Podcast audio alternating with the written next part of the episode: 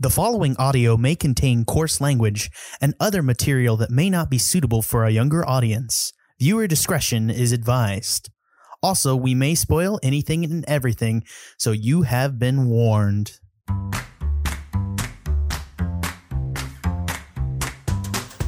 I'm Peter Dancy. I'm Trevor Flynn. And I'm Jack Newman, and welcome to the Movie Gang Podcast. This week, we're going back to digital media forms. We're going to be checking out Loki. Uh, yeah, I think this is going to air right after our review. So it's been a two weeks of Marvel. We just uh, finished up Black Widow, and uh, yeah, we're going into one more uh, Marvel Universe, or I guess the final so far Marvel Universe uh, television series, which has been direct to Disney uh, Disney Plus. Uh, this is Loki, starring Tom Hiddleston. He returns after stealing the Tesseract during the events of Avengers Endgame. An alternate version of Loki is brought. I, I, it's so confusing that he steals it from Avengers Endgame because technically it's the first movie in which he steals it. So that that that sentence like breaks my fucking brain because he is the original Avengers Loki. But I, I really like I really like had to like hold it in to not like nerd Think about it for a like. I really had to like not because I like immediately like my nerd like gasm went off and I like I was like I need to correct you about this detail about the Marvel universe you son of a bitch. How dare you edit a Wikipedia entry that I did not approve. Uh anyways yeah that's a dark version of Jack. And then what Trevor? Don't, I was don't- just I was gonna say something catty, like I'm sure this will be pod, par for the course, but I thought better of it. Ouch. Okay. And an alternate version of Loki is brought to the mysterious Time Variance Authority, a bureaucratic organization that exists outside of time and space and monitors the timeline. And ironically, it seems to exist in like the 1960s to 70s.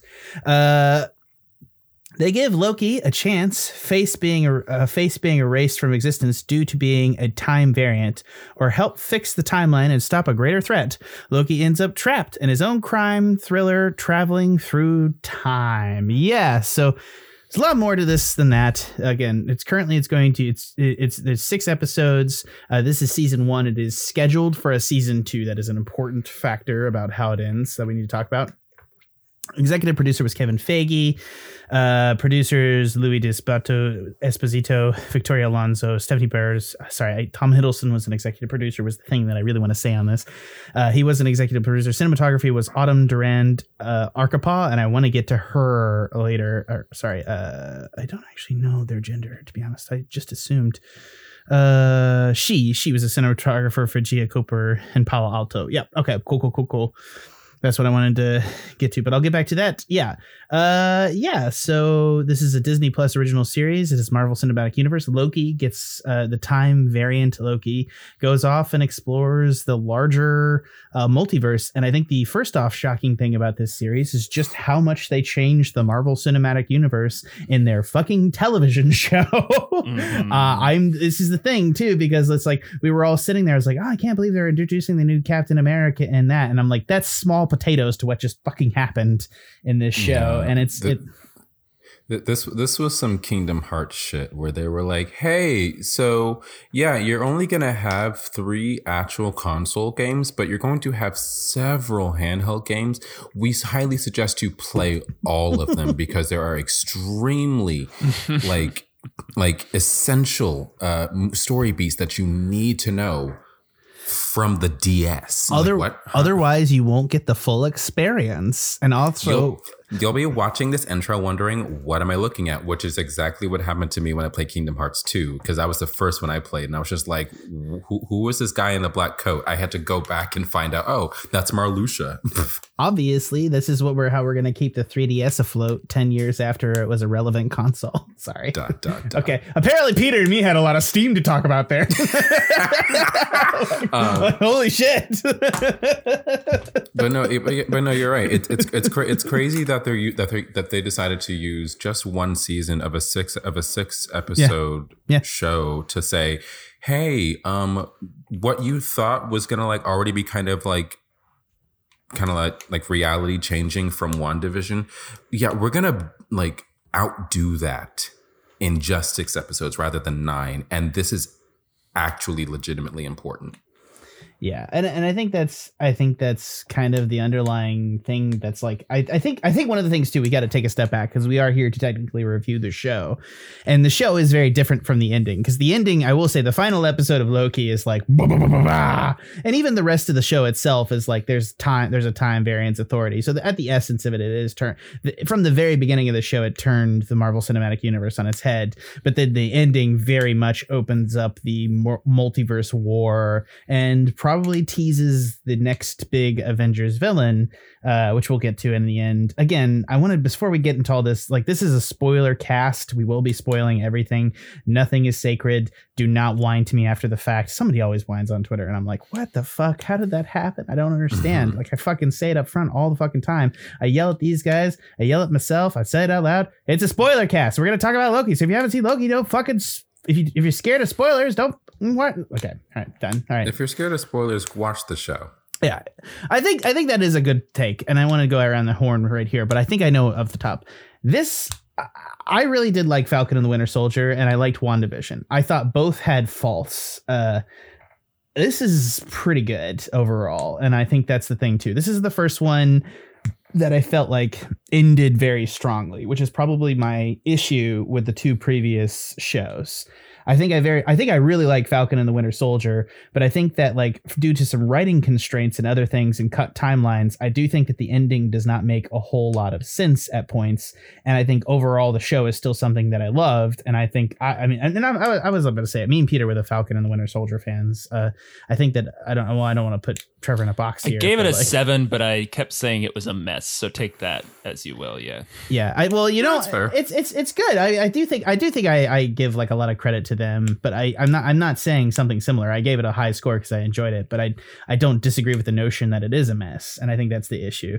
Uh, I think the ending's a mess. I don't think the first bit of it is a mess. I think I think I think the issue of not revealing Carly's timeline or sorry Carly's plot thread, like they changed Carly's plot thread through that movie, and as it progresses, it gets worse and worse that we don't know why the fuck she's motivated. Uh, Yeah. And then at the end, it's very hard for Sam to give his speech, not knowing what he's talking against in the context of Carly or how she's trying to contextualize Carly because there's nothing to there to, contextualize. So it's just suddenly he cares about this random woman who is blowing up cops for no reason, and it's just sort of like it is not cops. Sorry, that's you know that makes it sound more political. He's like, don't call them terrorists, even though they're using terrorist tactics, and we don't really have a human insight. I really wanted like a prologue scene. I keep thinking back to this, where like we see somebody getting supplanted or or whatever the word is, like where they don't have a home anymore. Like we needed something like that. I think. I, I do too. I, I think we need true. we needed to explain as to why the world was fucked, and I feel like that was something that that was a missed opportunity. But again, I'm not. I, I really enjoyed that they put all their CG budget into Falcon flying around, and those were really cool scenes. So maybe it depends on how you look at it. The budget that was used there was really did get me involved.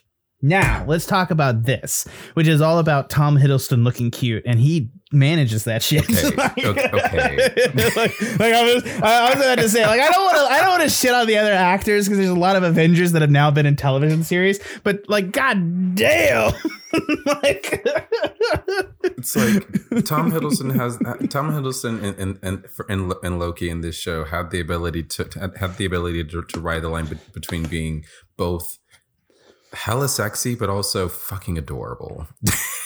And just and just really charming with with and just really charming with with with how with how, with how he played Loki in this way. Like it it, it was fun to watch to, to, it was fun to, to, to, to watch this character kind of recontextualize themselves again be- be- because because because they did because we're looking at a version of them that didn't go through all of the character development of like the past like five six years in in, in, in film. The yeah, the core thing that works in this show for me is the underlying relationship between Sylvie and Loki.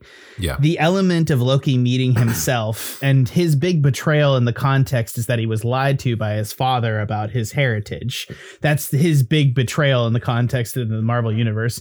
And realizing now that he lies to everybody and realizing that he's lying to himself and hurting himself, but somebody that can't be trusted and is outside the context of that ex- existing lie, literally, it's just it's just such a a great thing. Having somebody show up that is yourself and both loving them, but also hating them for their faults and realizing your own faults and having a mirror there and just the progression of that relationship in the context of the show. And also just the underlying joke that Loki would fall in love with himself because he's so self satisfied is just so fucking good.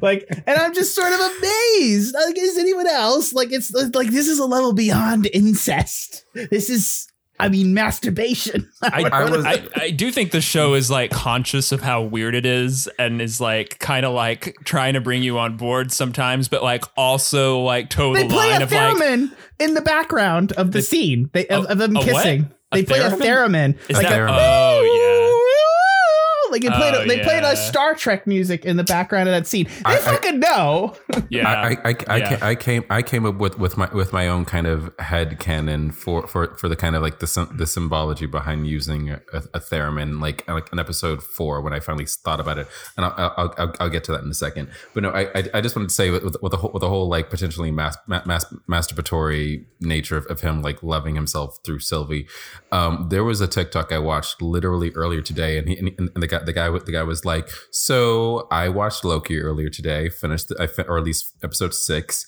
and for anyone who was on Tumblr from the year about 2012 to about like 20 to 2018 because of all of the shit we saw from like fr- from like supernatural to doctor who to rick and morty Yeah. all of all of the weird shit we saw we watched this episode and did not bat an eye and i was like oh my god he's right Yeah. I was I was someone who did not have to be convinced, hey, go along with this because I was like, I've seen so much worse. A kiss is nothing. And that's so disturbing to say. I, I think I do think it is like one of those things that like and, and I don't want to signal out Rick and Morty as the thing that comes to mind here, but I do think there has been like a seismic change in like our viewing experience that's like Mhm, kind of mhm, feels like mhm. due to COVID a little bit. I mean, there's other things too, but there's like been there's been like series that have pushed the envelope, and it's funny to me that like here's what I will say: Marvel going here is weird, and I love It's it. weird. It's, weird, It's, and it's unexpected. it's it's unexpected and it's also like this is this is what they should be doing with these series like and i think that's the thing like if you're not going to make a full length movie about i, I, mean, I don't actually I, think I feel like black panther was a better movie about like in terms of internal like i well, i don't know. It's maybe re- more representative because the falcon and the winter soldier was about policing and black culture and other things else. If you want to I, I don't i'm not describing it particularly well. I don't think i don't think that they were trying to sh- they did Black Panther, so I don't think they're trying to put. I don't, I don't want to have them the idea that they putting taking a serious subject and putting it into a show because it's easier, right? Versus like here, I do definitely feel like they're like, this is too weird for a movie. Let's make it a television show. like, and I think that's It's too weird to exactly. put in, it's too weird to put in a big huge summer blockbuster film. Let's at least put let's just put it in a show so that if you don't like it, you can just skip past that five minutes and be done with it, rather than it being an Right, entire right. plot point that you pay ten bucks for. right. I Or think more. the use of the theremin is like the epitome of that because now that I think and know what you're talking about, like in the early episodes, I think that's really signaling like kind of the the style that we're inhabiting when it comes to sci-fi here, and just kind of letting the freak flag fly really early and just kind of Yeah. signaling what this is in a way that I do adore. Uh, The you know, set design. Uh, the yes. set design. yes, Like it was just But- such an excuse to put Loki in Mwah, shirts, mwah, and I'm just like, Chef- oh, chef's kiss. Or like him like secretly being DB Cooper. I loved every I did not second get that. that. at all, but like as soon as it was explained you're not a to true, me, you're, you're not a true love it. crime buff. I love you. Yeah. Like I live with a lawyer. I'm a true crime Yeah. buff. It is That a is true. You do. it live is with a it. I I do and it's like like she worked for the Innocence Project but like I know all these like famous crimes and DB Cooper is like the one that everybody's like this is what's insane he parachuted out of a he stole money got on a plane flew off and parachuted and hurt nobody so he's also like he, I mean he's very Robin Hoodie so it's and all we have left are just some bills, and that's it. it, it's exactly right because it's the thing because they found some of the bills from like the mm-hmm. thing they found them washed up in the river and that's why Loki loses some, which is the level of attention to detail that I think this thing is actually fairly well written overall, and also just like the people are just imbuing it with such secondary interest, like Renslayer and Owen Will Owen fucking Wilson. Oh my god! Owen, do, can we can, can, can we please for a second talk about the relationship between Renslayer and between Renslayer and Mobius? because that was th- that that was a relationship that I was not expecting to care so much about. Hmm. Like, like I mean, I, I, I knew, I knew, I knew it was going to be important because it's like because like I was getting from the trailers that that, that they were that that, that that she was obviously you know kind of the head of the TVA for, for for what we saw and he and he worked for her but I wasn't expecting to like to like really want they want, want want the relationship between them to like to, to like kind of end on good terms. And and and have and but but but then watching them be at that crossroads it was like like when when she when she when when she realized oh he knows more about how the TVA works than he should as just as as just like a Minuteman or or, or, an, or an investigator and watching kind of like the pain between them when she's like prune him and it's like oh it hurt. Like it, it that that hurt yeah i ultimately i really enjoyed Renslayer on the back end of this series because yeah. ultimately she was kind of right. And I love that element of it that like, you know, they have the disagreement and she's she's open about the fact she I don't know what the fuck is going on, but I know that there must be a good reason. And so I'm going to go figure this the fuck out and figure out what's going on, which is I think that's one of the things that I love about like kind of the way that we we talk, look at media sometimes. We never think of the reasonable person who's like somebody must have done this for like a smart reason, and it's just like that level of like oh like I feel like everybody like ran to the obvious conclusion, but the fact that there's one person and the fact that in the end she's right because Mobius yeah. obviously gets wiped at some point by Kang and she left through a portal, so we don't know where she is, but she probably remembers and is able to like do something now. So it is, it is like it is kind of fascinating. What does she write about exactly? Just the idea that any she's, kind of order is better than chaos, or what? I think. Uh, well, I think that's what she's saying. Also, like there is a point to this. Like we're not just here for no reason, mm. and that we that we not that we don't know who is continuously causing this situation does not mean that there isn't a good reason that time should be ordered. I think Renslayer was one of the weaker links in the chain character writing. No, I, I don't disagree with that in terms I, of like I, I, someone like yeah I mean, obviously, fucking from my worldview, I guess, but like the idea yeah. of someone, uh, you know, saying, no, I believe in this system. I'm going to, you know, stay committed to it because it must be, it must be worth something. You know, I, I understand that as a motivation, but I feel like uh, I didn't particularly because all these people are blank slates, it's hard to give them a kind of nuanced motivation for why she reacts to new information differently than Mobius does, for instance. I, I, I agree with that, but at the same time, I think that like she serves the greater purpose from my point perspective, the idea of the narrative is that she serves the greater purposes of the centralized figure of authority. And so like I appreciated that she wasn't just like I'm here for authority's sake. You know what I mean? Like I appreciated that that evolved at the end of the season. Like it wasn't just a shit show, right? They explore she, her doubts, yes. It, which is the point, and that's my thing. Mm-hmm. Is like she needed to exist in the context of the show to mo like so that Mobius could have a relationship with Loki, and then everything just didn't go Loki's way at the end of the season. That's why that exists that way. Mm-hmm. And and and so like I will agree with you that she is hamstrung for a writing purpose. But I also think that I'm amazed that they didn't just leave her as a hamstrung character. They like give her secondary emotions and obviously set her up to come back in in season two, probably to change whatever's about to happen to Loki because it's not going to be good. Oh yeah. no, it's not going to be good. Yeah, her exit scene I, I enjoyed uh, with her kind of letting Mobius go and uh, kind of yeah, her her resignation but commitment at the same time. Yeah, yeah, it's a complicated thing to pull off. It, it, and not totally successful. I'm not going to disagree with you, Trevor. I think mm. I, I find it successful in the face of her purpose as a character for the first season is to represent the authority of the timekeepers. Mm. That then and, became and also and also clearly dipping out with with with with whatever information Miss Minutes gave her, and it's like and it's like well because of what we learned in episode six, we don't know, we, we, we don't fully know who Miss Minutes may or may not be working for. We don't know who exactly Miss told, told Miss Minutes, hey, give her this info. We don't know, we, we don't know what was in those files. So we don't, so with whatever, with, for whatever reason Renslayer left, that's in and of itself is a mystery and, and could lead to like the future motivation that we see in season two. So who knows? Who's to say? Yeah, I I, I have a sneaking suspicion she will be another plot motivating force in season two, to be honest. Oh, And- probably. And, that's not unfair to Renslayer. I just also like, you know, having writ stuff myself, I'm like, I totally understand that character that's motivating plot expectives. They're motivating the the atmosphere and threat to Loki. And I think that's the element that Renslayer represents. And it gives her enough of an end to be kind of quote unquote that other force of corporate, uh, not corporate, but uh, you know, Bureaucratic, bureaucratic bureaucratic terror. I do which is- love the bureaucratic terror.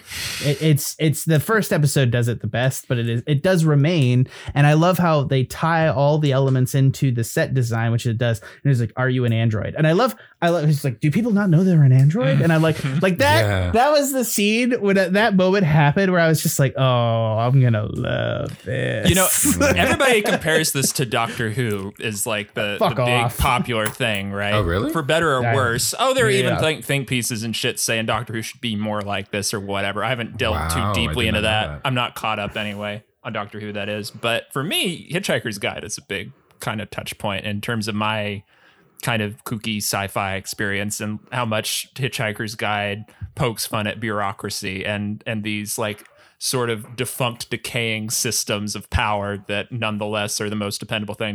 The epitome of the show is when Loki looks up after the seeing the drawer full of infinity stones and says, This is the most important, like the most powerful force in the universe. I love that. Once we had that line, I was just hooked. I was just on board with the show wherever it was gonna go. and and I love I love like how depressed Mm-hmm. Loki gets that his entire life has not mattered, which is the correct response to seeing the TVA, right? His his entire life is literally just to serve as motivation for ev- for literally everyone else around him. Which is such a fun way to meta textually comment on how shitty Loki's arc over the course of the MCU is. But he is. He just Yeah. serves as a thing for Thor. He serves as a villain of the moment. And we just fell in love with that villain. And it, it, it also kind of underconsciously textualizes the fact that the audience fell in love with him as a villain because he's out here doing his thing. But like at the same time, we just want him to be a good guy so bad. It's my favorite version yet of seeing Marvel's TV format enable like actual inter- interiority to characters that we've kind of brushed over just all the crimes against oh humanity that Loki has done, right? Natalie I Portman love will that. slap him and say, This is I'm from sorry, New I'm- York, I'm over right? Here, but I'm over here having my own moment because because because now because because now now I'm just realizing with, with with how the show contextualized. Yeah, no, you you are here just to motivate everyone else. I'm just like Loki is the black side character without being the black side without being the black side Mm. character. He is. He because is. the black side character is always even even even literally Sam Wilson to Steve Rogers is the is like the black guy who just comes in and is like, yes, you can do this, Steve. Don't worry about it. You got it. And Steve's like, you know what? Yeah, hell yeah, I can save my best friend. I, I'm not gonna do it, but like there is an article I need to send you, oh Peter. my god! Please send it to me. Send it to Sam me. was like, "What is the you know, you know what's the term? It's called the magical." Yeah, yeah, yeah. Um, You know what I'm talking about? Sorry. Yes, I forget the term, but I know exactly what you're talking about. Um, I- ve- very, very, uh, song of the South. Right. It's the, the the word I'm not comfortable saying for obvious reasons. Oh, Magical Negro. I'll say it. Magical Negro. yes, thank you. All right, that's what I point. The Boom, boom, point boom, is, say it, Peter. I was just like, I was like, I'm sorry. I was like, I was like, I need another push. I'm sorry. I, I, I need I really need us to crystallize this. How does Loki fit this trope? I, I really I just need to understand fully. Well, he well well he is magical, so boom, Sure. there's that. Uh, Right. and, and and he and he he he very he very much just just because of who he is ser- ser- serves as the reason for why everyone else around him steps up to do their shit. I see. He sh- like he, he showed up, he showed up to New York being evil, got all the Avengers together. He like he, he fucked up shit and, and, and he fucked up shit in, on Asgard. He fucks up which, Asgard. Which, which, Yeah. which, which, which then causes Thor to you know finally become worthy of, of, of wielding Mjolnir. Right. Um, he got he got to uh fucking um in in uh, in in, in, Thor, in Thor in Thor three and Thor Ragnarok he, he he got he got to where Thor ended up long before and was like yes no don't do this and Thor and, and Thor is like better for it. Um, I, he- I also love the bit in Thor Ragnarok when they're at the end and he betrays him for the hundredth time and Thor already has a double cross ready. That was the best moment in Loki where he's just like you're or he just like sits there and like pokes him in the chest. And that was the first time i honestly think that's like the first time thor has like a real character in the mcu to be entirely honest with you guys. Like No, no offense to him but like thor ragnarok's the first movie that like gives him a character. And then at the end he's like you're so and i just i just it's so fucking hilarious because he's like you're so goddamn predictable you're a joke like it's just and then just like walks the fuck away and i just like i It's still your, love your family moment. member, like your brother, being disappointed in you. Like I'm not mad. I'm just disappointed. disappointed like, to, that. to, to, to the to the point to the point that when he walks into the room when when Valkyrie is captured you like first thing he does is just throws a cup at you to make sure you're there like that's the Mhm. level of predictability he expects from you just like wait hold up give me the cup Fwing. which I also think is like uh, I think that's uh, I I just think it I think it's overall I just think that this had so the MC look one of the things that I think I was, I'm going to disagree with and this is maybe not a fair point because I think I've had an argument with Ben about this so I don't want to have the argument and contextualize it as Ben's side of the argument because that's a dangerous thing and I don't want to do it and I don't want him to not be here to be able to I'll play. Ben. Sweet. Fine. Look, the point is, is like I, I do think that one of the things that I say is that the Marvel universe does have character. It has a lot of characterization, and it has characterization in the same way that comic books have characterization, which is that they're not afraid of its overarching. Like it doesn't feel the need to make everything make sense. And that is an intentional thing, and within the context of making a moment to moment interaction cooler for the subject matter.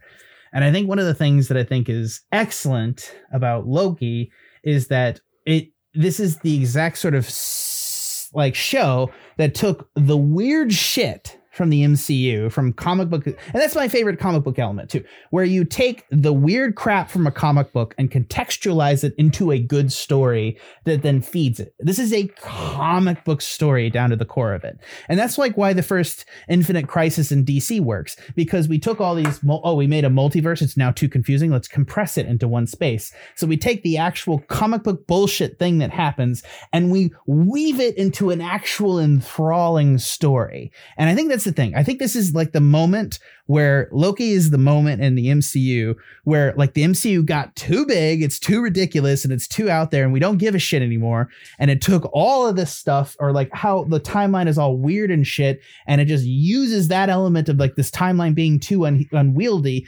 comments upon the unwieldiness and then folds it back to emerge into a new thing and this is this is going to be the final moment and as as to if a comic book movie franchise can truly be comic book like which is to say how good is it at reinventing itself after it completes on its goal the MCU has completed on Okay, itself, and I have not till Loki thought that they could really rehash things into a context and redeliver us another fourth tier or fifth tier to me. Like I thought, we got to Thanos. I'm done. You know, like I'm not done. I'm gonna continue to watch these things. I'm interested. I love MCU and Thanos was Thanos and the Infinity War was so good, and I'm so glad I was part of it and I've lived through it.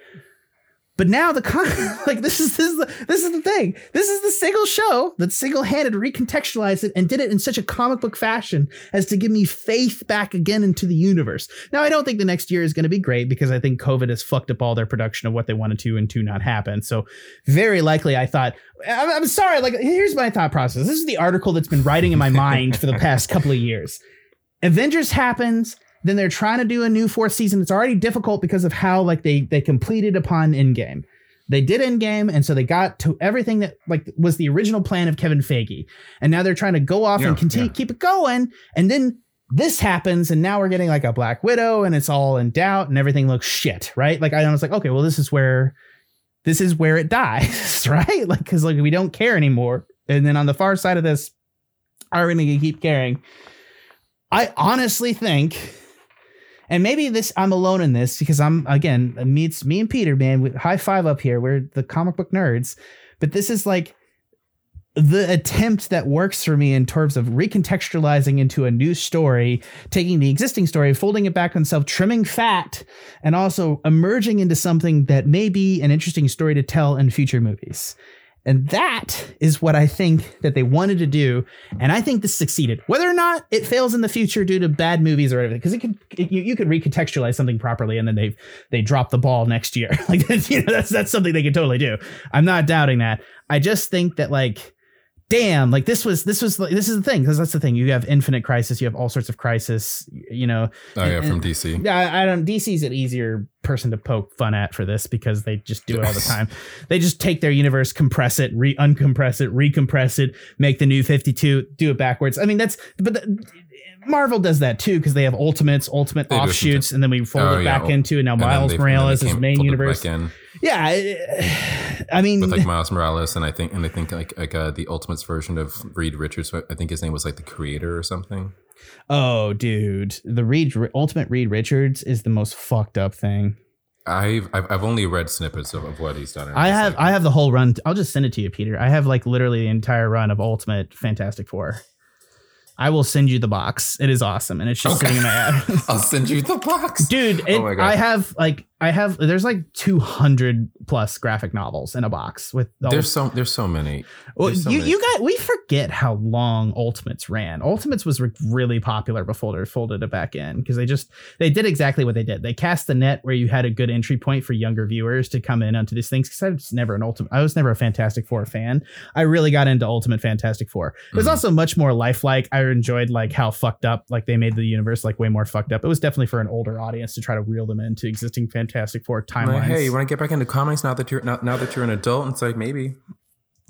And I remember that they tried to draw more people into Fantastic Four after the fact because they're like, now Spider Man's a member of the Fantastic Four and he's got a Oh, white that's when that suit. Remember that? That sucked. I didn't, I didn't realize that, that that that was when that first happened. It sucked ass because his power scale is like so much higher than theirs, just person to Mm. person. Mm. I, I don't know, man. Like a thing is classic, but like I like you know, Mister Fantastic's like I'm smart and threaty. Like I'm great. But no, I, I, I get I get what- I get what you're saying though with like recontextualizing everything because that because I I, even, I remember even for myself like th- that that was kind of the big question of like okay well Marvel Studios has been building up to Endgame for the past 11 years. We have known since 2012 uh, that Than- that Thanos was going to be the big bad, and based on the comics that he has appeared in, he is a pretty damn huge villain. So, and and, then when Endgame came out, it was like it was literally such a huge cinematic, mo- like cultural cultural cinematic moment. Like I, I don't, I don't want to draw any direct comparisons or anything for, for, for, for, fear, for fear of anyone like tweeting at us and being like, fuck you. No, it's not. Um, Happens once a week. Uh, Happens once a week. uh, Star Wars. I, you know what? I'll just go. I'll just come out of it. I'll say I'll compare it to that. Star Wars. It was a big, huge cultural moment of like going to going to the theaters and watching watching the very first Star Wars, and then watching Star Wars Episode Six.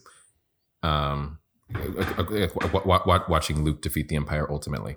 Um, and so it's like, well, where do you go from here? And it's, and I, I know I agree. It, it's going to be interesting be, to watch how they, how, how, how they, how they choose to develop and combine and parallel and align all of these stories. Because I remember back, it was like maybe two years ago, uh, dur- dur- during, during Comic Con when they announced all of their titles for phase four for both film and TV on Disney Plus. And it's and, and it was the very quick realization that it's like we that just by the number of titles like combine for, for com, like not, not not not caring whether they are TV or movie, we're getting just about the same number of titles of individual things in the next three years that we got from the MCU in the last 11. And Yeah. that's crazy to realize. It's so I so, so I'm, I'm very to curious. me in and a word, but oh no, it, no, it, it's it's oh, crazy, scary, like it? crazy, scary, insane. No, I I I, I fully agree. it's so like, it's good scary. It's good scary. I don't know. It's like It's all this could scary. be good, but also uh, It could be really bad. It's so much at once. I'm because just- Well, this- because this is- that that is so many balls for them to be juggling just like up in the air. Like, okay, can we catch all of them? Can we? Can we? Like, No, mm. we can't. We're gonna have some Hulks in there. The- we're gonna we're gonna have some Hulks and Thor ones in there. Oh, I I I, I, re, I, re, I it's not that bad. It's not that Yeah, bad. I, I, I rewatched Thor one like like three three weeks ago with with with Hunter, and we were like, you know what? Yeah, this movie was good. But I don't know why he, why he gets shot on. It, it gets shat on because what's it's what's its face. It's who's the Shakespearean actor Trevor. You know him. Uh, he's Hamlet. Uh, Uh, what's Um, the context? I'm missing the connection. uh, he what's who's the guy that plays Hamlet in the most famous Shakespearean actor adaptation to film? Were you talking about the guy who plays Odin? um, I'm no, no, no. He he plays. Uh, he's not in it. Uh, uh, never Laurence mind. Olivier is Hamlet. no, Jesus, Jesus, guys, come on. He's. Oh, that's Hamlet. classic. Then there's uh, Kenneth know. Branagh's Hamlet. Yeah, Kenneth Branagh. There we go. What Oh, about I him? was about to say- He directed that first Thor. Oh, that's Oh yeah, right. Kenneth Branagh. Yeah, Thor is the Shakespeare of the cinematic universe, as my brother Yes. likes to say, because he Thor is his favorite, and he's Yeah. constantly made fun of because of it. I rewatched Dark World recently, and it is like better than I remember. I'll say that. Oh, dude, Dark World is the one that I like. I like watch, and I'm like, this is so bad. Dark Yeah. World is the one that everyone's just like, But what it's- is I- happening? but it's so unapologetically context- fantasy is is like oh, a good it- thing that's about fair. it. it's like you know? yeah, yeah. I love how their swords light up. Like they change that little element. Like all of a sudden now the swords just all light up whenever they swing them, and I'm like, why? You're like, Because they? Didn't change any of the other design elements other than making all the Asgardian swords light up like lightsabers when they chop with them. And I'm just like, how did this get so animated? like even by my standards, I'm like, what the fuck is this, This is out weak of left trash? like, I don't know. I I I I I don't know. I, I think one of the things that is funny to me is that like contextually, as this is the difference for me between this and Star Wars. As I am getting farther away from the Marvel Cinematic Universe, I am looking back on the dumb elements of this universe, and with Loki as like the threshold gate, because I'm on this side of Loki. I think we're gonna have bad stuff in the future, and it's not gonna be as good. I think Loki is successful to point.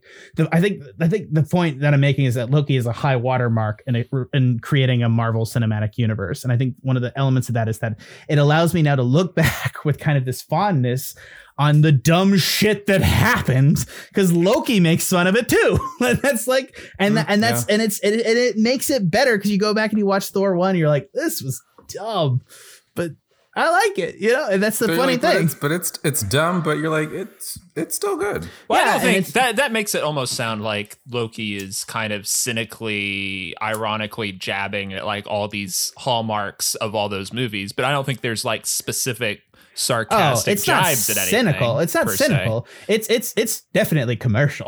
like, Well, like y- remember, yeah. like, I, like I, didn't say cynical at all, Trevor. Like it is commercial. It's like wasn't this weirdness great? Like that's well, I what mean, it's like doing. it doesn't call out anything in like the Thor movie specific, like a specific scene, like say Thor Ragnarok does kind of Dude, put the it whole. literally you know- it literally calls out Thor mytho- like Greek Norse mythology as a whole as a reference to gods and how it's just weird how they call themselves gods. Oh, it literally uses that as a direct reference, which is a conversation between when he's saying this like this is TVA is so weird, and he's like, You're a Norse god. How is this more weird?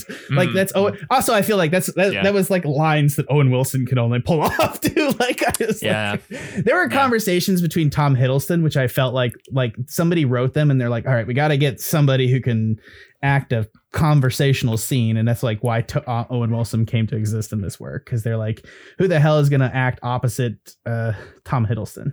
the comedic writing is like maybe a little cliched at times like the um or like some low-hanging fruit i guess like the uh the whole thing where Yeah. he starts making you know examples out of his lunch and owen wilson just says that's that's that's my lunch you know and it's it's such like a it- it's not a brilliant comedic bit but i i would watch that scene like five six times you know like i just why they pull it off so Owen- well It's why you bought Owen Wilson. like you got mm-hmm. you got Tom Hiddleston. Now we're just gonna buy Owen Wilson and we're gonna have him sell some of these scenes, and it works. It works. I'm Yeah. sorry. I, I think that's the thing that I think I am totally shocked by is the fact that like this weird parallax like jump to this new existing universe or like excuse for an existing universe like worked. Like this is the kind of thing that you shove off to the side explains what's happened in the greater universe and only people that are like you know really interested in this contextual stuff into will go and see it yeah but everybody's going to watch this one because Tom Hiddleston because he's hot and that's what everybody wants to see There, there, there are there are three things I still want to talk about though. There's a lot of That- things that- I want to talk about. Yeah. that, that, that we have like Yeah. there three there three specific things that, that we have that we haven't addressed. I'm going to talk about uh, Sylvie, Right. um, uh, he who uh, he who remains, He Jonathan Majors, Perfect. and then because I cannot give her enough praise, and I have been doing so since episode one, Natalie Holt for the for the music. Right. I want to add one more item to that, and I feel like that's a perfect list. Loki's bisexuality. Yes, I Yes, yes, yes, yes, We yes, got to talk yes, about yes. it because it We does have to. tie into Sylvie a little bit here. Because it does. because uh, one of the things, and this is a Twitter comment. This isn't really a, a, a Jack comment, but I, I I enjoy being a mouthpiece for Twitter. Ironically, no, I'm just kidding. Uh, so I really don't enjoy it actually, but uh, it needs to be discussed. There was a lot of anger in the back end of this episode because they did contextually identify Loki as bisexual in this universe, and then immediately introduce himself as a female love interest. Also, going through the context of having himself be female, Yeah. um, because I'm fairly sure there's a version of the script where he just loved himself, and which is kind of more funny to me, but I, I don't know. I I just I just well also I feel like that's not funny and contextual because it's like taking bisexuality and making it akin to incestuous nature, which is what they didn't want to draw comparisons between. Do you know what I mean? From a writing perspective. Mm-hmm. That was a bunch of holes that they had to like they had to like do a little tap dance again. I understand from a writing perspective while identifying him as bisexual, but then also like having Sylvie be a girl. I think that was a good decision because you're not trying to draw a distinct parallel between bisexuality and the weirdness that's going on with Loki because it's weird. Uh, you didn't have to have weirdness with Loki and himself because you know Mobius is right there, and God damn, I would pay to see them have sex. Like I'm just saying. Like I mean, I mean, does anyone else disagree with me? Like, I like, Not I, totally. I, I I'm mean, very like, straight, and I would pay money for that. Like, I, I, I would. I not just money. I, I you know. July 2021, Jack Newman. I'm very straight, but I would pay money to watch that. I mean, I mean, this is like We're- no we're talking one's about that straight. Tom like, what do you Hiddleston having sex with himself currently. Is that is that what we're alluding to? No, no, Tom Hiddleston No, with Owen Wilson. I don't want to see. Oh, Sylvie's Oh, oh, oh, oh, oh, oh. Eh, Yeah. I love it. I love it. I love that that was Trevor's because that was my initial reaction. And then I started, I was like, eh. And then I thought about it. I was like, yeah, And they're like, oh, yeah, yeah, yeah. oh, good. Yeah. I will When- say when this: they- I love the Owen Wilson relationship more than I like the Sylvie relationship. To the Agreed. extent that I was Yeah. disappointed. I mean, at first I thought, "Oh, this show has balls." They just like killed Owen Wilson and Loki, and then I was like, "No, idiot! They're not really dead." Um, but to the extent that I was like disappointed that I'm like, "Oh, we're not going to get as much uh, Owen Wilson Look, and then they're just cool. They're just cool, you know. In the next episode, that's fine. It makes sense. It's just it's very quick, you know. Like I just want more. All Yeah. of that. I, I also thought there was like an opportunity to do like a Rick and Morty element of it here where they're like, he's a variant. Like there can be other Lokis that she can go and find. And then it's like a continuation with him as a characterization, but it's like a dollhouse scenario, except better than dollhouse because it actually makes fucking sense. Sorry, dollhouse is, I, I feel bad that that is like the fucking example that I go to in these fucking cross narrative examples where there's actually no main character and there's a, just a continuation that is outside of an actual centralized character It's element. it's relative in like a TV format, although this is a much shorter format than Dollhouse. Exactly. Uh, which which as which I saw it anyway, which makes it superior. I, they could probably carry it if they wanted to do it because it is shorter. Because you're not you're not going three seasons not giving a shit about Eliza Dushkin. Also, it's Eliza Dushkin, which is the underlying issue. I just I, I don't I feel so bad that I just shat on her. She's a very nice lady, probably. Who knows? Uh, It's um, yeah. I I mean I am gonna get more Owen Wilson and Tom Hiddleston in the next season though, in like alternate reality when we have to reestablish the relationship, build it back from the ground up though. So I guess I shouldn't be complaining about that. Um, Yeah, I I think it's good. I think I think how much I'm very interested to see what they do with season two because obviously it's an introduction point for Kang, or it's not because it may just be another redirect where he's back on the timeline and other elements of it. Though there is That- now. that, that that that's the, that's the next thing I wanted to say. Like Yes. with, with with with Jonathan Majors as he who remains, aka well, well, not even aka he who remains slash Kang. I, I I I like I like how the way that they introduced him and that Majors apparently as apparently as as as I heard he was also able to, he was also allowed to improv a, a, a, lot a lot of a lot of his characterization in in, epi- in episode six. Um, we got to meet him as as a man who was at the end of his rope, as he said, very old, tired, over it, and done. And and and and the, and, and him telling us there are multiple, almost endless versions of me that could be out there if I'm not taking care of everything.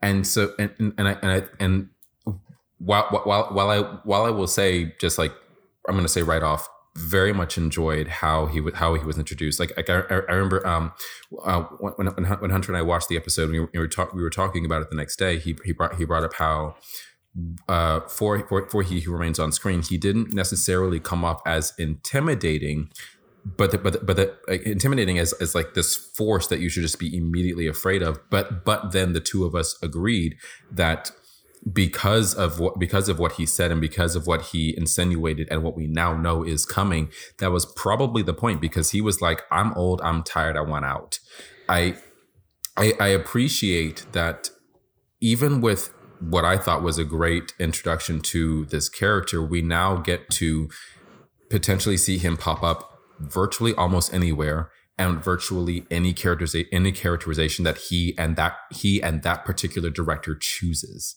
because we have because we know because we know that we could potentially get multiple versions of him. And Jonathan Majors is is, is, is a great actor. He is. If if Lovecraft Country is, an, is Lovecraft is, is, Country, I was waiting for it. If, if if if Lovecraft Country is is, is any indication is, is indication prop, props, props to Lovecraft for all the Emmy nominees. Just want to say boo to HBO and say that they're not going to renew it for a second season. How dare they? That sucks. Um, I it, still haven't finished that show. I probably never will, but I do love oh, Jonathan Majors. Dude, no, it's good. I read the book. I read the book. Okay, and I love it better. Oh. I, I loved. But, uh, I loved the last episode that I saw, and I love the performances in that show. I just, I, I, I, mm, I Katie, that's, that's Katie ditched. Sorry, you're you know, you're, you're hitting you on it. Katie. Katie ditched it too on me, and I was very upset because I was very much enjoying it. And then we were watching it over dinner, and she's like, "I'm just gonna stop watching this. You can watch it in your spare time." And yeah. I was like, "It's it not hurts. a dinner okay. show anymore. Yeah. I want to watch it over dinner."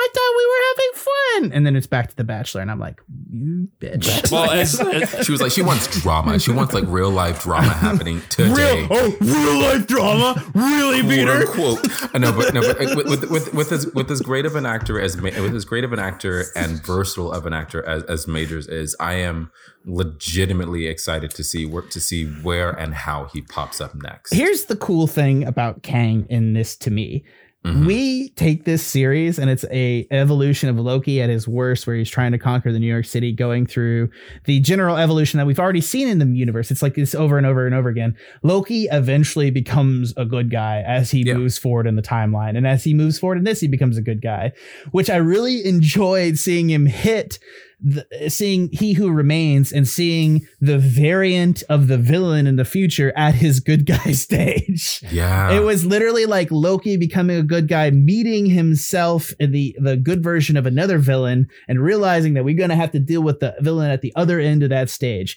I'm not going to lie to you guys. I'm not a huge fan of Kang, and this is why. In the context of like, Thanos with the Infinity Gauntlet has a really cool set of powers based on the Infinity Gauntlet. It's very powerful, and he can, depending on which gems he's got, it's like cool. He can move space, like it's, and that's, and I think that like lends itself to cool combat. And I'm not gonna lie, that's me, yes. that's the D and D nerd in me talking. It's like, oh, we're gonna throw a moon there. It's cool, you know.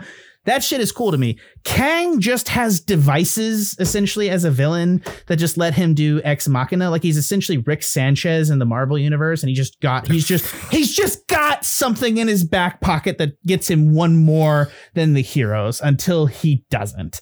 And that's like why I'm not I'm not I've yeah. never been like a huge fan of Kang. I'm not gonna lie, because he just has technology. So it's just it's just whatever he's got. Okay, I got a piece of technology now. I can lift Thor's hammer. That's the, we made rules rules for a reason, you fucking rule breaking bitch. Like, I don't know. I don't care how far into the future you go. You can't break all the rules. Like, uh, sorry. which, which which means which means that Marvel Studios is going having all of that knowledge and having like decades of like him popping up in comics. That means that they're going to have to intentionally, very intentionally, ground this character. So It is because because there's no winning against because like no offense like that's him like he's Yeah. he's he's at the beginning and end of time he knows the game like like that's there's no winning against this dude and that's He- that's he's, fine he's very he's very uh, he's very Aslan from Lion Witch in the Wardrobe movie. Don't talk to me about the old laws, you witch. I was there when it was written. That's him. yeah and and and that's but but also I feel like he's like again he's de- he's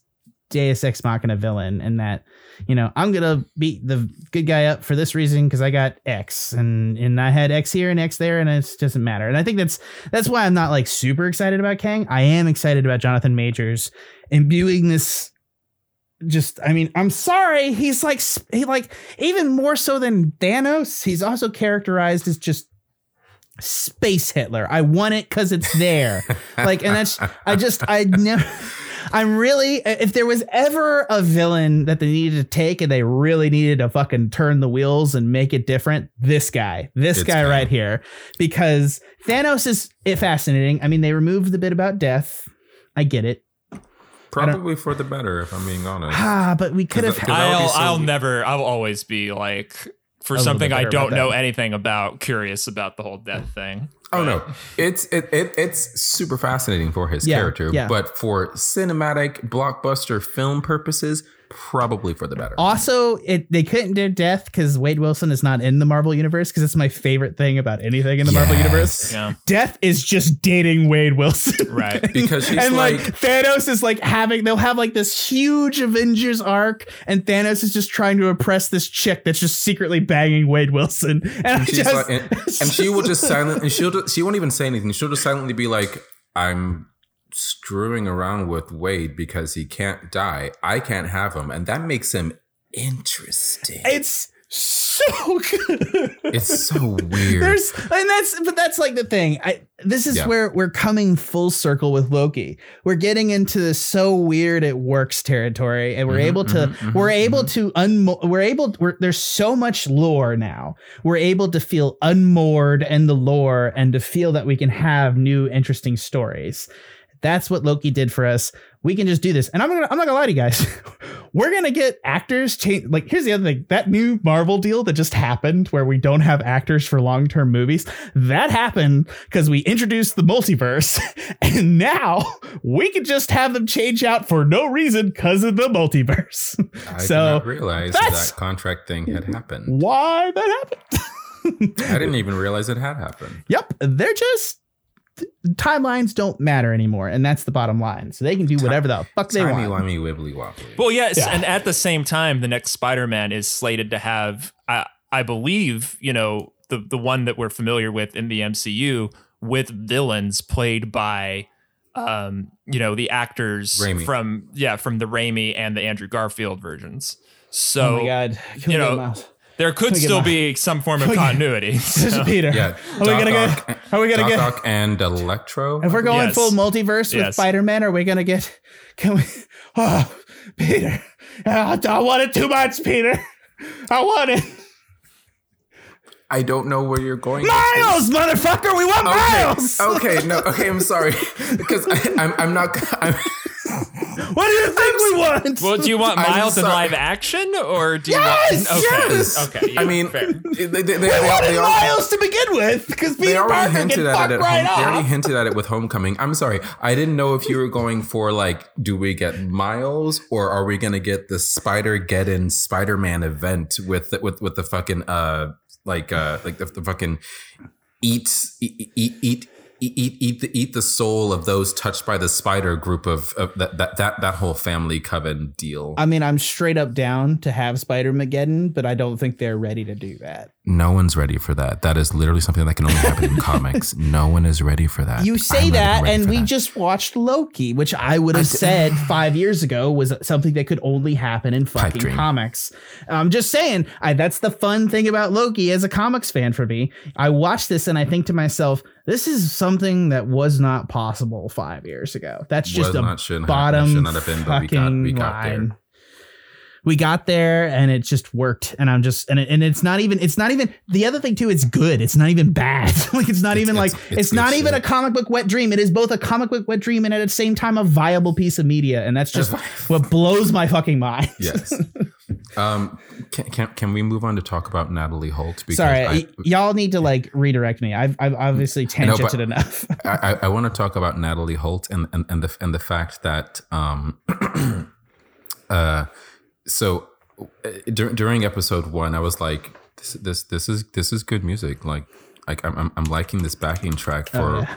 enter scene here and then and then and then and then the second that we like first like got officially first got the title card for Loki that whole theme, I was like, oh, I'm gonna fucking love this music for the entire show.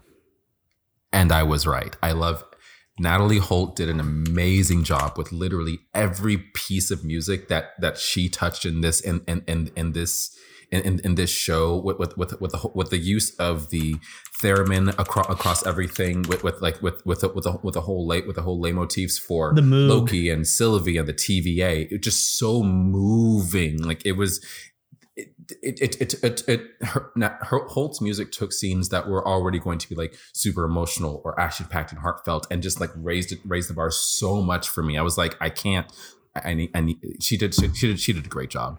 She It's- did a it's- fantastic I- job. The- the other- Absolutely the other- agree. Yeah. I, I, I want to just say this too. The two instruments there that they kind of bring up are the theremin and the Moog synthesizer. The Moog synthesizer is a very mhm. specific sort of 80s synthesizer, very famous for Clockwork Orange. And it is Ah, okay. Yeah. heavily used in this show. And it, more so than the theremin. The theremin is almost like thematic to certain characters, which I love because the Oh, very theremin much so. which is funny because the Moog is not as recognizable. It's like the Moog is all the way through, and the theremin is like very specific scenes, and I love I love their use of it. it I, I do think they just I, I just I just love too that like there's not really a reason that we went for 60s 70s bureaucracy for the TVA. Nope. We just did it and it works, and it's because Kang's a weird asshole that he did that, and I just love that, and I love that there's even an in-universe reason. Like he, Kang's just like yeah, like the 60s 70s, we're just gonna do that. well, there's something to say for the horror of confronting a holographic uh, a Byworks like Disney aesthetic uh, Oh yeah, uh, it, avatar for all the knowledge of all time and space. There's nothing more horrifying in this show than when they get into the Citadel and Miss uh, Minutes pops up in their faces. like I pops love up in their face, takes up the entire screen. You're like, okay, I'm sorry. What? It's, I love I love that too because you have this moment. It was Miss Minutes. Like I like I honestly to like as much as they took me on a ride, like I knew it wasn't going to be completely Miss Minutes by the end, but I was like maybe we just encounter Miss Minutes at the end of the universe, which is kind of funny. I don't know. I like I loved everything with that. I love how cute she was. I love how Disney tastic it was. I love how everything was like retro Disney future, which is kind of I think a better descriptor of like what the style is. It's Yeah. definitely Tomorrowland Disney is like the thought through process and Miss Minutes is like the element that makes me absolutely think that, which again is like maybe an element because it is Disney Plus, so it's like money, money, money. You know, it's just like I, It's it's lampshading, but it's very Slight good self-awareness. lampshading. it, it- it's Yeah. it's lampshading that is like honest to some extent, which I which I think is just you know kind of good. I just I just one day I just want Disney to just like toss in like a Mickey Mouse into like a really really corporate evil situation, just like in one of these pieces. Do and I just, Epic Mickey. yeah. They kind they kind of did it there. yeah, but like Yeah. I, I want it to be like on something that people watch. Yeah, right. Also, the, the, the fact the fact that Tara Strong was the was was the voice of, or rather is the voice of Miss Minutes was like such a wonderful thing to me. It's like yes, please and thank you.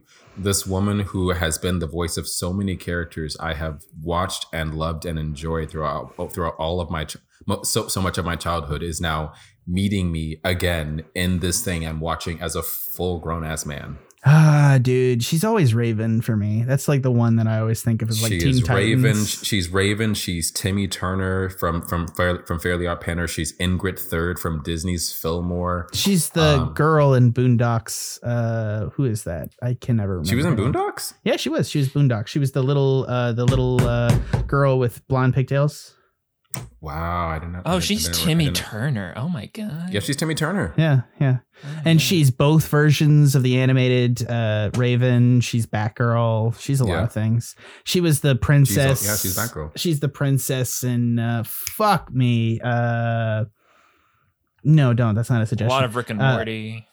Oh yeah, well she's she's kind of famous. She was also Aisha in uh, the new version of Jack's uh, Samurai Jack, uh, Mhm. which Ah, people okay, really okay. hated, but also I kind of love, and I will. Def- I'm, I'm not going to defend it because I don't think I can defend it, but at the same You're time, like, I don't care. I want it. Thank I, you." I enjoyed it. I enjoyed her dying at the end. It was like a lot of fun. I was like, oh, this is so fucking pitch black and dark for Samurai Jack. And I just loved it. And then I read the internet and I was like, man, people are really upset. like people were really upset. I was like, I was like, oh, I liked it. I'm sorry. I'm not gonna get into this. Let's let's talk about something else. oh my god, she was Dil Pickles from Rugrats. Dude, she's Bubbles from the Powerpuff Girl. Yeah, when, I knew about Bubbles, like, which is great. Hello Kitty. Dude, she she's basically been in everything. Oh my oh god, she's Rikku in Final Fantasy X. girl, what? Dude, girl gets around in a good sort of way. Yeah, she's she, she's great. Tara Strong is fantastic. I love her. No, seriously. And she's also in Adventure Time. Oh my god, dude. I I just sorry. Sometimes you pull up like a, a like a voice actress's like thing, and you realize like, girl, you've been everywhere. like, like I've been everywhere. like, man. like you can just I've like you pull up that's somebody her. and you Nice. realize she's just been working solidly every day for like the last twenty years as being a voice actress, and you're like, more than shit. more than she she's she's been she's been in the game since like right, the well, late eight like like the late eighties. let's not age her. She's Well, beautiful. no, she no, she's been I'm getting work. teasing. I'm teasing. I'm sorry. She she makes she getting work. She getting that money. I will say this. name recognition. I hate when you go to her IMDb page that the first thing that pops up on the known for is Batman the Killing Joke as Barbara Gordon because Yeah, Oh that. that's God. fucking terrible. Like, give me Powerpuff so Girls for dark. fuck's Yeah, sake. please. Like, and she was Bat. I mean, she's uh she's Batgirl in the original, I think, which is like yeah. just stick Batman on your home page. I don't care what I've been in. If I had been a voice actor for like a goon in a Batman the original series, that's the first thing that shows up on my goddamn IMDb page. I, I would definitely as I would definitely as Tara Strong put put put like Batman and then Powerpuff Girls just to be like you want to know my range I'm in both of these things super dark but also super bright childish and colors everywhere Yeah. All right. Let's let's. I, what else was on the list that you made, Peter? it was a good It- list. We've got it two of was your really- three. it was- oh uh Sylvie What about her? I, I think this is the question too. Do you think that it's a good performance, a good characterization? I think it's a good performance. I I- think it's a good performance I think that she exists to motivate certain elements of Loki's character development in the context of the script. Uh, I think that it is a good backstory. Renslayer not remembering was so dark, and I loved it. Uh, quote unquote not remember I was gonna say that's that was very pointed delivery. oh, you know me. what I bet? You know what I she bet? to- she totally remembers she totally remembers that's like exactly an action who movie Sylvie is. cliche of like, I'm sorry, what what family? Like who are you Does it? Does it? Uh, yeah, yeah. Fucking uh, Ronan so does much has that. happened to- between then and now I- I just- does that to what? To what's his name? Yeah, Guardians yeah, yeah, a little yeah. Bit. Yeah. for the yeah first i i i really think that like my question here is like how could this be interesting in the second season? Because right now i can't imagine how the reveal is going to be interesting. I feel like they're holding that in reserve for a reveal for the second season don't you think? Reveal of whom? Renslayer. for for sylvie what what is the variation point?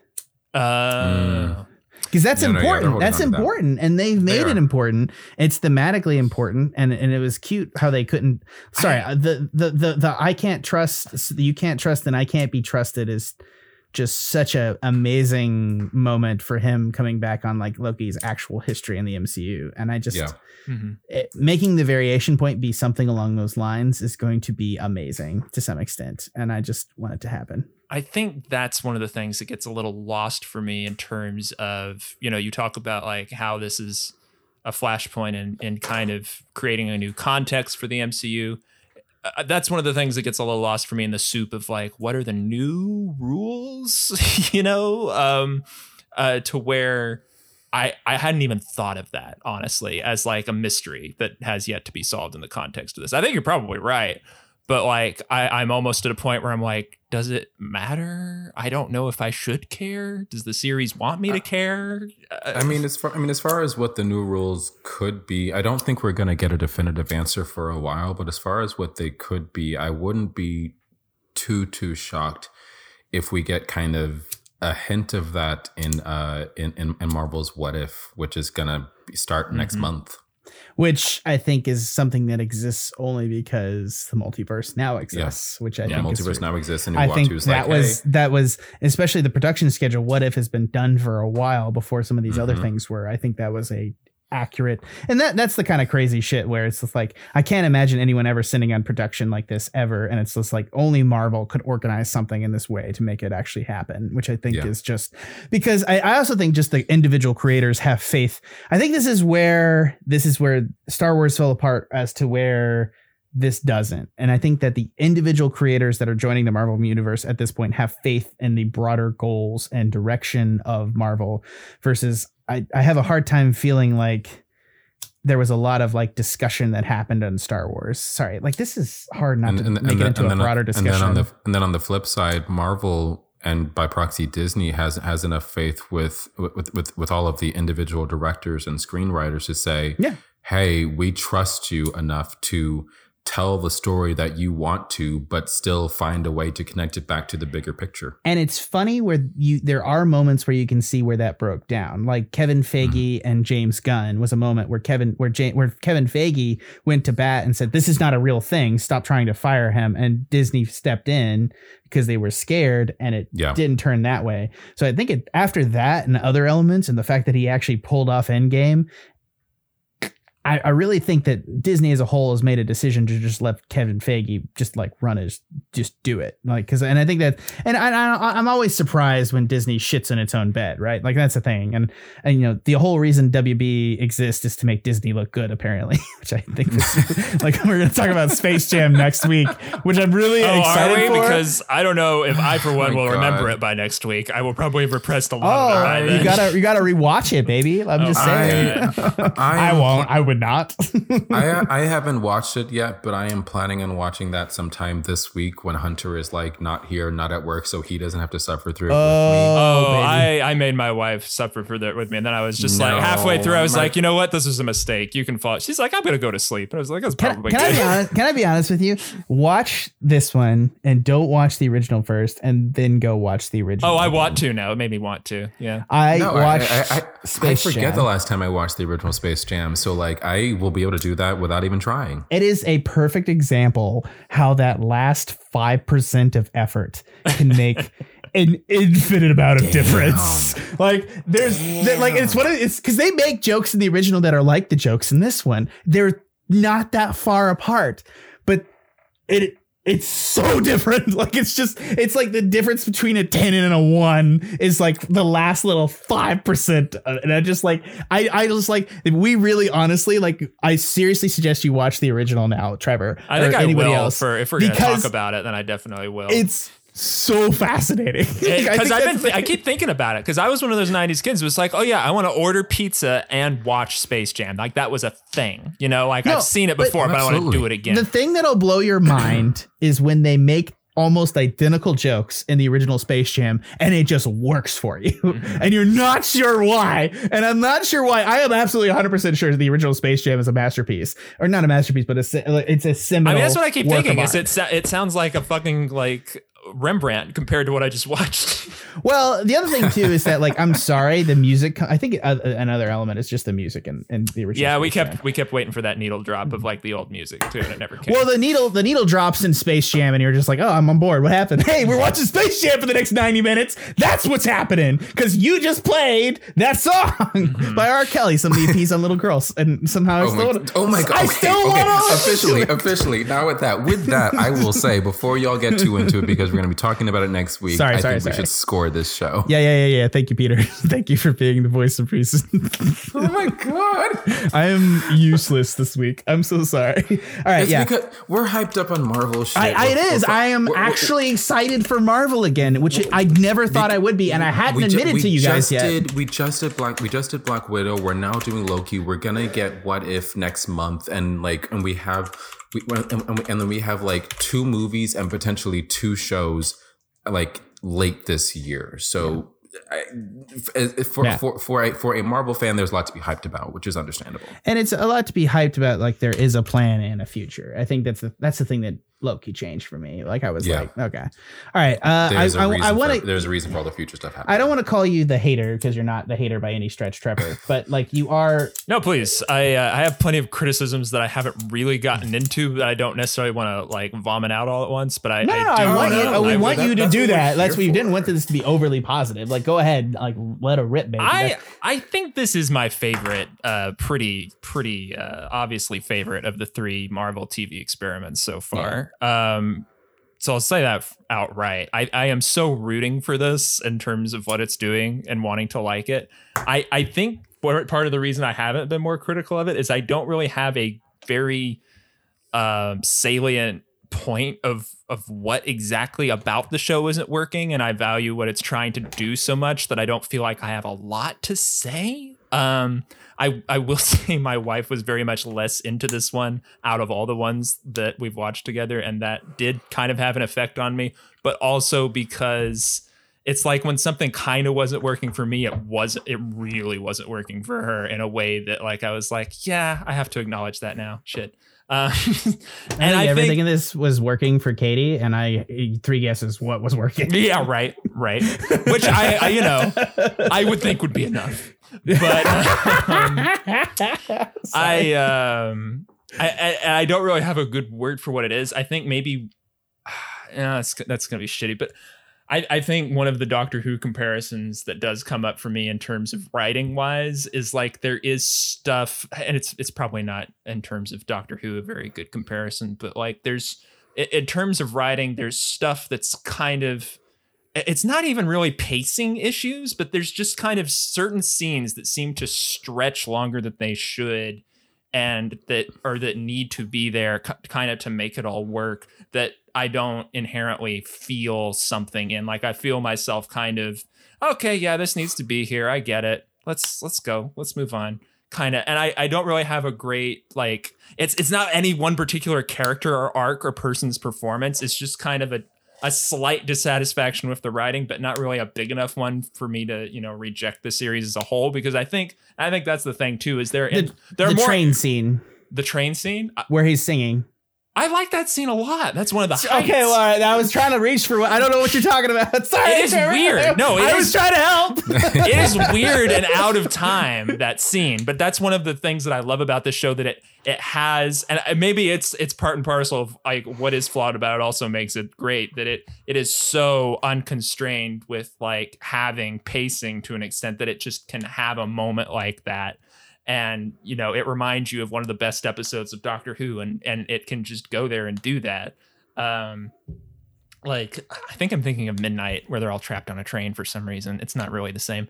But um I, I don't know. It's like certain conversations between like Sylvie and Renslayer that feel inevitable whenever she's like, you know, convincing Renslayer of the fact that she's really in doubt. And it's like, yeah, I get it, I get it, I get it. Come on, this conversation wouldn't really happen this way. Or like we're speaking the subtext a little bit, or we're having exposition monologues for uh, like a little longer than they should, or that are performed a little less interestingly, or are are more a slave to the script than to the actor's performance, getting letting them have like moments of panache like fucking Jonathan Majors did, which is also a moment, I hate to say it, where like I love that, you know, when Peter told me that he he they let him improv a lot, I'm like, yeah, that makes sense. In both a good and a bad way, because I love how unrestrained he must have felt for them to get that performance out of him. But I also do feel like as I'm watching, I'm like, okay, this is dragging a little bit. Like, yeah, I get he's doing the mad thing like a little bit, and I like that we're doing campiness kind of with this. I love the idea of this performance more than I like how the performance is serving the writing or vice versa. It's a very nebulous criticism, which is why I'm not particularly passionate about, uh, you know, dinging the show for it. It's still an eight out of 10 for me. I love everything production wise and aesthetically and conceptually that's happening here, right down to the lithe and the Citadel and Miss Minutes and the fucking what is it a golf cart or some like Toyota Camry or something that Owen Wilson shows. No, no, no, it's a pizza delivery truck for some reason because Yeah. Oh, it's yeah. there, Yeah. and we get a shot Yeah. of the lot. You know, more than any lore stuff in the background of the uh, out of time planet. I i just enjoy the first shot is the uh, you know the lost library of alexandria. You know i feel like that's there for me because i just watched my girlfriend play uh, assassin's creed origins. So actually i played origins too but that's a different story. I, I just Um, love how that's the most thematic wasteland there ever was. yeah. Yeah. Yeah. Uh did i say did i say my score for it yet? I think Eight, i did. yeah. yeah, yeah, you gave you an eight. I, I think that's enough from me. Peter, Um, uh, go ahead, Trevor. I'm sorry. No, no, no. I, I'm just. I, I think I'm done. I every the feeling that I get that at the end of every episode of this, when the old timey music comes on and we see all these typewriters and shit, is just such a great feeling to sit in, and it is so the opposite from. Even though I think maybe there are some individual episodes of say WandaVision, partly because of the structure of the theme, where they had like different sitcoms they were trying on each episode that just work better as episodes, maybe that I still just like this and love this as a whole so much more. Even though it left me with a anticlimactic ending, cliffhanger ending, I still I, I don't feel like underserved by it at all. You know, it, it feels very earned. Yeah. Uh, do you you want to go next or me? I can go next, Peter. Actually, if you want to, I can go. You want to, or you want to take the the last the last hit out of the park, or you want me to do it? you know what? Yeah, sure, fine. I'll, I'll I'll take the last hit out of the park. You can go next. All right, I'm I'm I'm a I'm a straight up nine, and let me get around to why it is because it's actually not because this is Marvel Universe or because it's weird, and because those are contextual things I want to write articles about. Those that's not why I actually like this show at all. I like this show, and this is one of the weird things.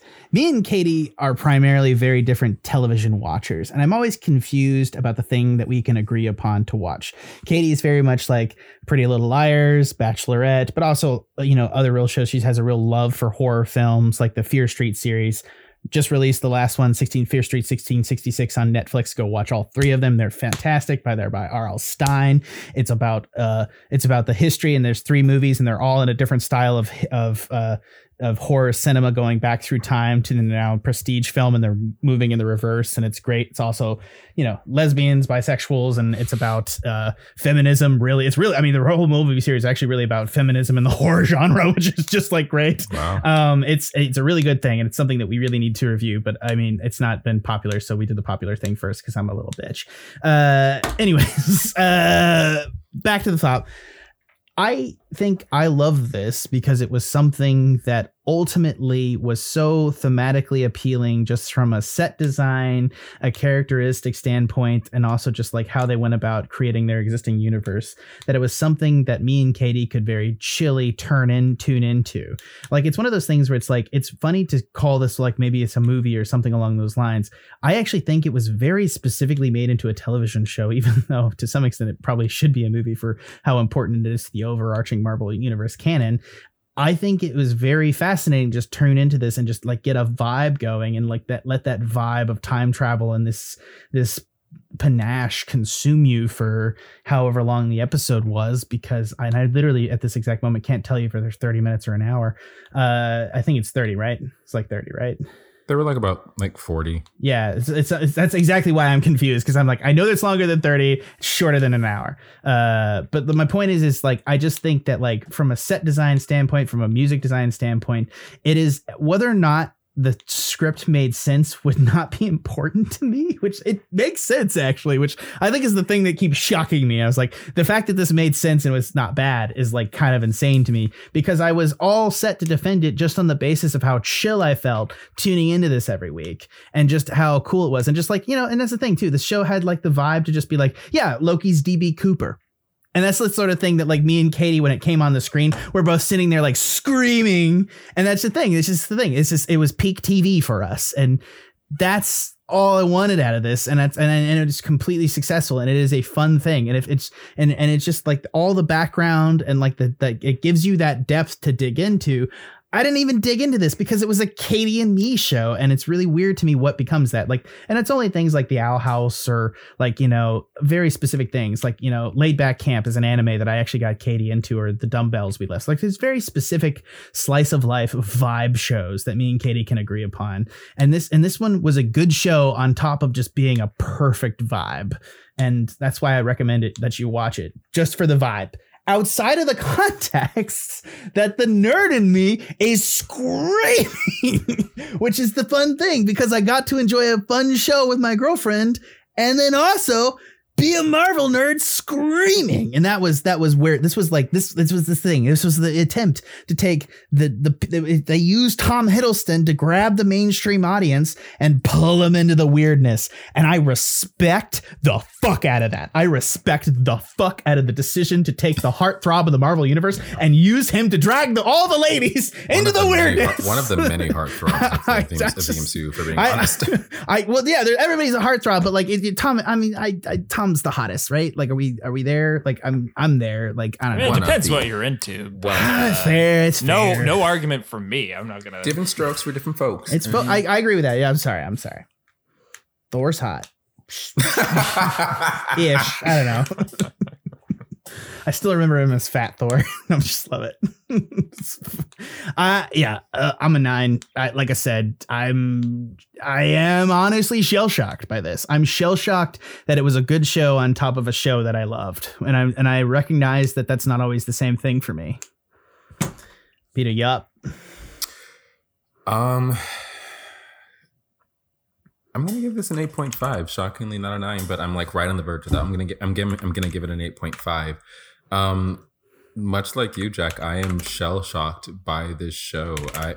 Like, like um when when Hunter and I were watching episode six and see and seeing visually with the timeline with how with how with how it was splintering cool. and, and, and splintering and, and, and, like fr- fractaling off from itself and then and, and having Loki get back to the TVA and it's like oh Mo, uh, Mo, Mobi, Mobius and, and, the, and, the, and the minute and the minute woman they don't they don't know who she is.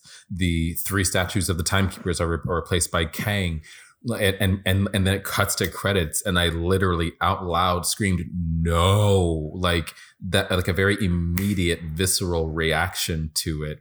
Um that's kind of how I feel about the show. I I I I, I like that that everything felt very like just out of reach but present if that makes sense as, as far as far as experiencing it because i am shocked. I, i'm genuinely shocked that they decided to going back to what i said earlier pull a kingdom hearts and put and, and make this show so central to to whatever they want. I'm not going to say ev- i'm not going to say everything but whatever they want going forward and not only that but it's good. All of the all all, all of the actors uh, all, all of all of the actors did did, did, a, did a great job. Like I, I thought I, I thought they were I, I, I thought I thought they were all great. Um from Tom Hiddleston to to uh, Sophia Di Martino um fucking uh, Owen uh, Owen Owen Wilson um and then and then all, and then all of the supporting characters. I, I thought I thought they, I thought they were all great uh like I said with Natalie Holt um her music was ah, chef's kiss. Cannot get enough of it. The, the, the, the second i saw the, the second hunter found out that they had put the music for episodes one through three on spotify i was listening to all of them immediately because i i, I told him that the tva theme needs to just play whenever i walk into the room because i feel that epic and respect me because i because i have arrived with glorious purpose.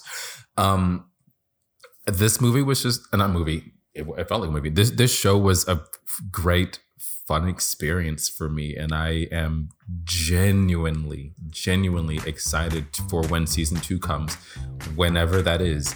Uh my guess, just putting it out there, my guess it's, it's it'll probably be probably be shortly before um Ant-Man and the Wasp Quantumania. That's my guess. That, that, that that's my guess for when, for when Yeah. season for when we get season 2. Uh, but no, yeah, eight eight point five out of ten. I thought the show was great. I very much enjoyed it. Okay. well, we need to wrap up, and it's perfect timing because Perfect timing. baby, baby. yeah, Katie just came up and she's a sleepy bear, and I haven't fixed the bed, so she can't go to bed. So. oh, oh, fix that, Jack. All right, cool. So yeah, overall we give it Peter scored 8.5 out of 10. So yeah, that's Loki. Uh, you should be checking it out, definitely. It's the highest Marvel Universe score I think Trevor's ever given, to be honest with you. Uh, I think I've given something. Uh, no, I've definitely given eights before. I don't know if I've given a Yeah, nine. I'm sure. I don't think you've given a nine is more what It's I'm saying. I certainly my highest score for the TV series so far. Oh yeah, yeah, yeah. Oh, no, definitely. yeah. Well, it's I think it was literally everybody's highest score for the television series, if I'm not mistaken. Uh, I think so. I, th- I, I think everybody I've talked to has agreed generally that this is the best best in terms of like production. So, I mean, just on the production level. All right. Anyways, for the Movie Game Podcast, this has been Peter Dancy, See y'all next month uh, for the MCU for What If. Trevor Flynn, Uh, bye bye. And I've been your host Jack Newman. Thank you for listening to the Movie Gang Podcast. Head on over to the Tuscan Shed Media Network. That's thetuscanshed.com, where you can check out all our other podcasts, including the Pen and Paper Pod. Head on over there and check those out, and we'll be back to you next week. See you then. I almost pressed end on the call by accident.